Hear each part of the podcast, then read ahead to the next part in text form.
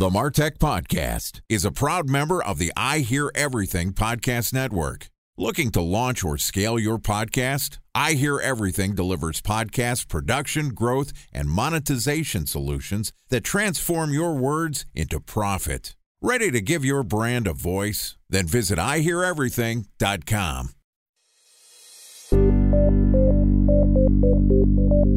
From advertising to software as a service to data.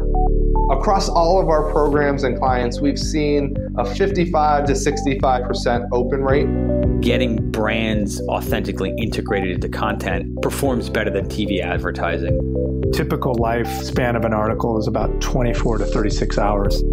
We're reaching out to the right person with the right message and a clear call to action, then it's just a matter of timing. Welcome to the Martech Podcast, a Ben J. Shap LLC production. In this podcast, you'll hear the stories of world class marketers that use technology to drive business results and achieve career success. We'll unearth the real world experiences of some of the brightest minds in the marketing and technology space so you can learn the tools, tips, and tricks they've learned along the way. Now, here's the host of the Martech Podcast, Benjamin Shapiro.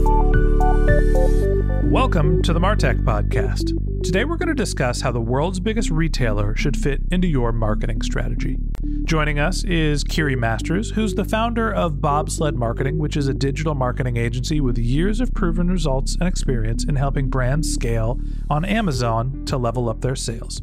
Kiri is also the author of the book Amazon for CMOs, and she's also the co host of the e commerce brain trust podcast.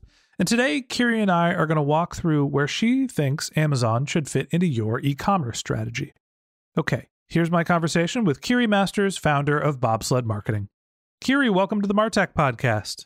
Thanks for having me, Ben. Great to be here. I'm excited to talk a little bit about e commerce, a topic that's near and dear to my heart. I spent seven years working at eBay when it was the 800 pound gorilla in the e commerce room. And over the last decade, eBay and every other retailer on the planet has got their lunch eaten by Amazon. You're an Amazon specialist. First off, let's talk a little bit about the e commerce landscape.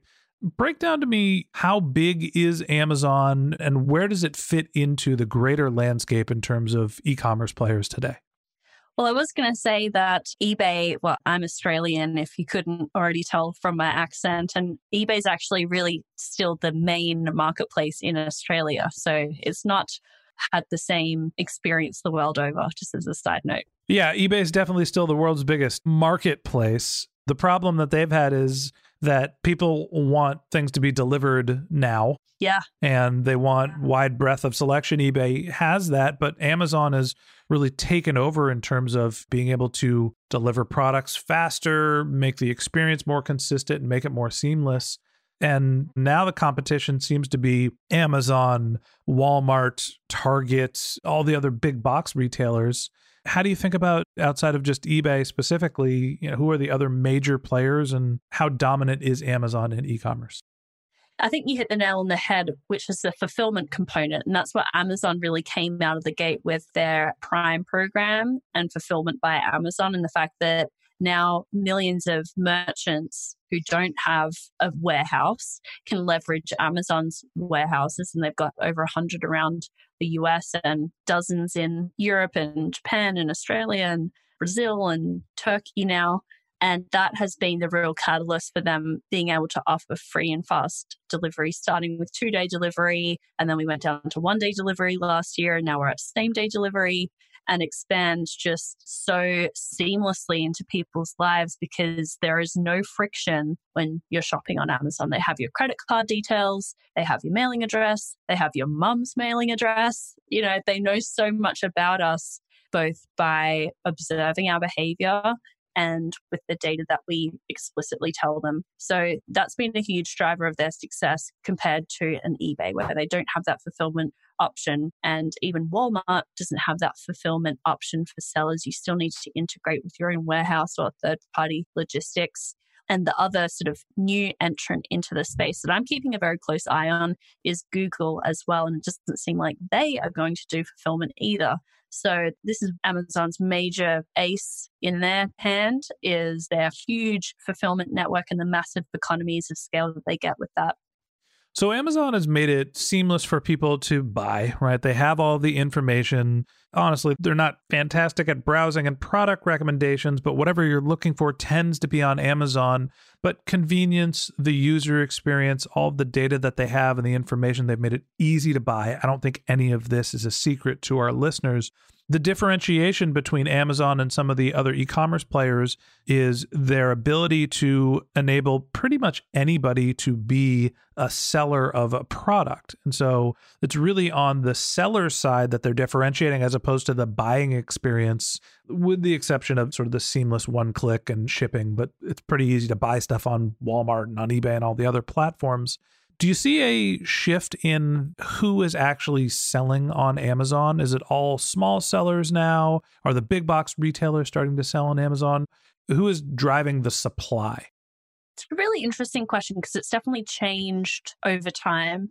Initially, Amazon had a much greater control over the fat head of products often on Amazon. So the top 10,000 SKUs sold on Amazon, which would account for a large portion of their revenue, things like Sony TVs and Dyson vacuum cleaners and Mr. Coffee coffee machines, things like that, where there was so much volume.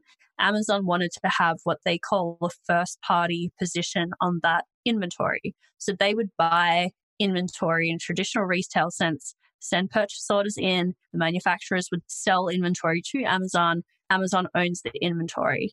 And then the marketplace component of Amazon was developed in some categories and rolled out to others. So they started with books and realized that they could essentially have endless selection if they opened it up as a marketplace rather than having to purchase inventory of all, all the books that they sold. And then one of the next categories that they went into in the same fashion was toys. So originally they had an exclusive agreement with Toys R Us for Toys R Us to be the sole supplier of toys on Amazon's platform and there was a 10 year exclusivity agreement that they both went into. But Toys R Us decided we want to get people into the stores rather than shopping on Amazon. So we're not going to sell our most popular toys on Amazon. So Amazon realized that they weren't going to get any sales volume in the toy category unless they had the most popular toys. So they opened up the toy category to third party merchants who flooded in, offered all the selections, started driving down pricing because there's competition between the sellers. And that's really how this merging of being a first party retailer and being a marketplace and letting those two parties often duke it out and fight it amongst themselves and in turn create lots of price competition and assortment competition. So it's evolved over time. It used to be much more dominated by first parties. These days, there's a very significant number of the unit volume on Amazon, it's over 50% now, is sold by third party sellers who could be anyone from some guy picking up extra stock from a Walmart and flipping it on Amazon on the weekends as a extra pocket money, right up to major brands who've decided that they want to have there's more pricing control and brand protection control if you're a seller than if you're a first party vendor. So there's a huge range of players on the marketplace side, ranging from very small part time resellers, people flipping stuff, right up to pretty major brands that want to be on the marketplace. Time for a one minute break to hear from our presenting sponsor, Mutinex. In 1919, John Wanamaker said, Half the money I spend on advertising is wasted. I just don't know which half. Well, the advertising landscape has changed since then, and instead of reaching your audience on two channels, you're probably reaching them on 20. Turns out John didn't know how easy he had it. But that doesn't mean that you should give up on striving towards marketing effectiveness. No matter how complex your marketing strategy is, Mutinex GrowthOS is the market mix modeling platform that measures the impact of marketing on your bottom line. Mutinex's market mix modeling platform calibrates your insights against the latest market conditions so you can make media and marketing investment decisions confidently and quickly. Ready to take your team from I think to I know? Then join brands like Samsung, ING, and Asahi who make better marketing decisions with Mutinex. Mutinex GrowthOS. Your best decision starts here. To learn more about Mutinex, go to mutinex.co. That's M U T I N E X dot co. Okay, here's the rest of today's interview.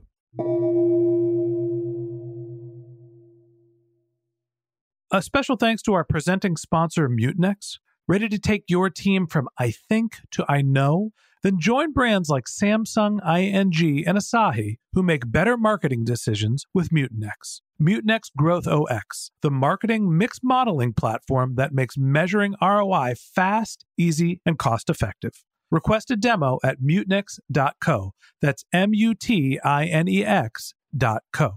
So if I am an e commerce company, what is the value of listing my products on Amazon and what are some of the risks? The value comes from Amazon's traffic and the trust that customers have with Amazon, the convenience that they offer. And there's this sort of halo effect extended to Amazon just because of their A to Z guarantee and the one day shipping. And they're really, for the most part, a beloved brand for shoppers. So if you're a brand and you're selling on Amazon, you get to acquire some of that trust and reputation just by being on that platform. And if you're a new concept to that shopper, then they might be more prepared to take a chance on you as a brand or take a chance on your product if it's purchased through Amazon because they trust Amazon already. So it is a great net driver of new eyeballs and new sales to brands selling on the platform. So Amazon brings the demand. Yes, in a word, much more succinctly than I said it. I'm just summarizing. they bring the demand. The downside is, in a word, control. And that comes down to there's no control that you can have as a manufacturer that you're the only one selling your products on Amazon. And this was breaking news today that Nike has just decided not to sell on Amazon at all. They entered into an agreement with Amazon a couple of years ago, two or three years ago, where Amazon was going to agree to not allow third party merchants to sell Nike products on their site. That agreement didn't appear to materialize. There was never any fewer third party sellers selling Nike products over the last few years. And we just heard today they're not going to sell it directly to Amazon at all. And that's really a result of these third party sellers being, relatively speaking, unpoliced and given fairly open parameters to sell whatever they want. And that's really opened the floodgates for counterfeiting or factory overruns being sold, this sort of grey market distribution stuff going on where it could still be a legitimate product, but it's. It fell off the truck. Fell off the truck, yeah. So, this grey market, I was reading some stats on this today that the grey market represents about $40 billion in gross merchandise value every year. And that's coming out of the pockets of those brands generally. It seems to me that the biggest risk for e commerce companies is that when you're selling on Amazon, while you might be getting volume, you are doing two things. You're creating a toll booth. You have to pay Amazon a percentage of your revenue for the sales that you're driving. So if your products are available on their platform, while it might be incremental sales, you're driving more consumers to Amazon and away from your existing domains. And the second thing is you don't control or own any of the data. And so you don't know who your customers are, only Amazon does. How do you weigh those risks against the incremental value that Amazon is driving in terms of demand?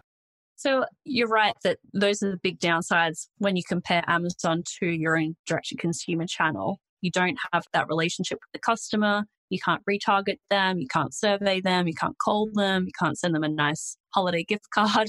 It's Amazon's customer, not your customer. It's also not that different to traditional retail, where you used to sell inventory to Macy's. It was Macy's shopper walking through the door. Macy's had that data about what happened while they were in the store, and you, as the manufacturer, get very little of that back from the retailer. So, from that, it depends what you're comparing it against. If you're comparing it against traditional brick and mortar retail, you actually get more data back from Amazon about what keywords people search for, what they bought instead of your product, what the demographics are of the people buying on Amazon from your brand. You get more data than you would from traditional brick and mortar retail. But direct to consumer commerce, of course, is the gold standard. Everyone would rather have every customer come through their direct to consumer site. But I'd also say that that's fairly unrealistic in today's world. people want that convenience and ease of shopping. So, talk to me a little bit about how people are using Amazon as a marketing channel. So, I would also split out here there's two types of advertisers on Amazon, just to start with advertising. There's, of course, the endemic brands that we've been talking about, companies who actually sell physical products on Amazon. They can, of course, advertise those products in search and in display advertising. But we're also seeing a larger number of non endemic brands advertise on Amazon. These can be insurance companies, finance companies, car manufacturers. Like Amazon is also a very high traffic site just in and of itself. And because they know so much about us as shoppers, they're also able to provide a very attractive audience to a non endemic advertiser. So I think that Amazon's really coming into its own as an ad platform, whether or not you sell physical products on the platform. So, walk me through what you mean by an endemic product. Is that just somebody that has a physical product as opposed to someone that doesn't? Yeah, pretty much. Okay. It's interesting to me this concept that people are advertising on Amazon with actually when they're not selling a product on Amazon. Talk to me about how that works and what are some of the ad units and strategies that go into using Amazon as a marketing platform if you don't have a physical product. So the program is called Amazon DSP, Amazon Demand Side Platform. And it's very similar to other DSPs out there where you can buy ad units on various sites and it's all purchased programmatically, impression based.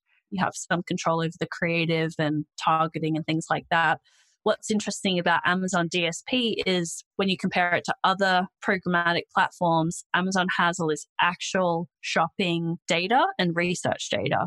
So, say Facebook knows what we like, Google knows what we're researching, Amazon knows what we have actually purchased. And that's just a unique sort of data set of what you can use to target people with. So, for example, I have a three year old son, and I was recently on Amazon just either doing work or shopping. Those two things merge throughout the day for me. But I was targeted with an ad for a college savings plan. And I wouldn't have been targeted for that ad if I hadn't been making purchases on Amazon, which had led them to create this profile of me as a household with a young child. So it's an ad platform which is informed by user purchase data and what Amazon understands people are in market to purchase right now.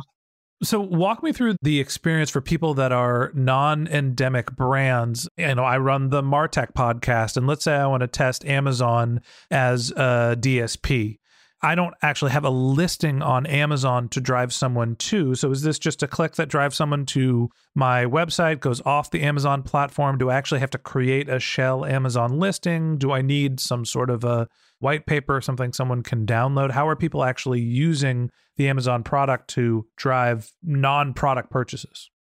If you're non endemic, if you don't sell stuff on Amazon, then you are allowed to send ad traffic to your own site. If you are an endemic brand and you're selling widgets on Amazon, if you're selling cell phone cases, you're not able to create a display ad and send people to your e commerce site. So let's say you're advertising the Martech podcast, you would be able to create just like a regular display, creative, and call to action and send people directly to your site where you can get people to subscribe or fill out a form. And you would be able to target Amazon users both on Amazon.com, on the app, and then they also tap into other third party networks as well as their own sites like imdb.com. So maybe you would actually decide that you want to target imdb.com users and look at different demographics. If people have recently been shopping for, I don't know, audio devices or marketing books or something like that, there's various in market shopping segments that you can target people through, as well as the regular demographics and stuff like that. I think it's fascinating that marketers are using the Amazon platform, something that was traditionally made for e commerce, to not only obviously drive e commerce sales, but also starting to just use the e commerce data to figure out who their customers are and drive traffic off of the site. It's a fascinating way to take advantage of a place where there's obviously millions of consumers congregating. Yeah, and the Amazon shopper is a really valuable kind of shopper, generally fairly affluent, spends a lot of money on Amazon, and well, Amazon just knows so much about them. They definitely do. Okay, and that wraps up this episode of the Martech podcast. Thanks to Kiri Masters, founder of Bobsled Marketing, for joining us. In part two of this interview, which we're going to publish tomorrow, Kiri's going to talk to us about her tips for growing Amazon revenue. If you can't wait until our next episode and you'd like to learn more about Kiri, you can click on the link to her LinkedIn profile in our show notes. You can contact her on Twitter. Her handle is Bobsled Marketing. It's B O B S L E D M K T G. Or you could visit her company's website, which is bobsledmarketing.com. Just one link I want to tell you about in our show notes. If you didn't have a chance to take notes while you were listening to this podcast, check out our new website. It's martechpod.com. We've got summaries of all of our episodes, contact information for our guests. You can sign up for our once a week newsletter that talks about all the episodes that we're publishing. And you can also send us your topic suggestions or your marketing questions, which we'll answer live on our show. Of course, you could always reach out on social media. Our handle is MartechPod, M A R T E C H P O D, or you can reach out to me directly. My handle is Ben J. Shap, B E N J S H A P, on LinkedIn, Twitter, Facebook, Instagram, pretty much everywhere. And if you haven't subscribed yet and you want a daily stream of marketing and technology knowledge in your podcast feed, in addition to part two of our conversation with Kiri Masters, the founder of Bobsled Marketing, we publish episodes every day during the work week. So hit the subscribe button in your podcast app and we'll be back in your feed tomorrow morning. All right, that's it for today. But until next time, my advice is to just focus on keeping your customers happy.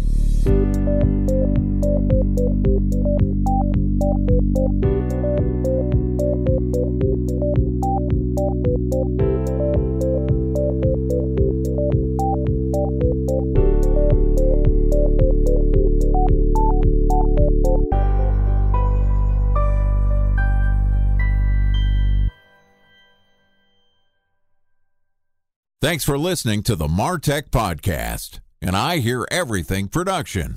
Looking to launch or scale a podcast like this one for your brand? Then visit iheareverything.com.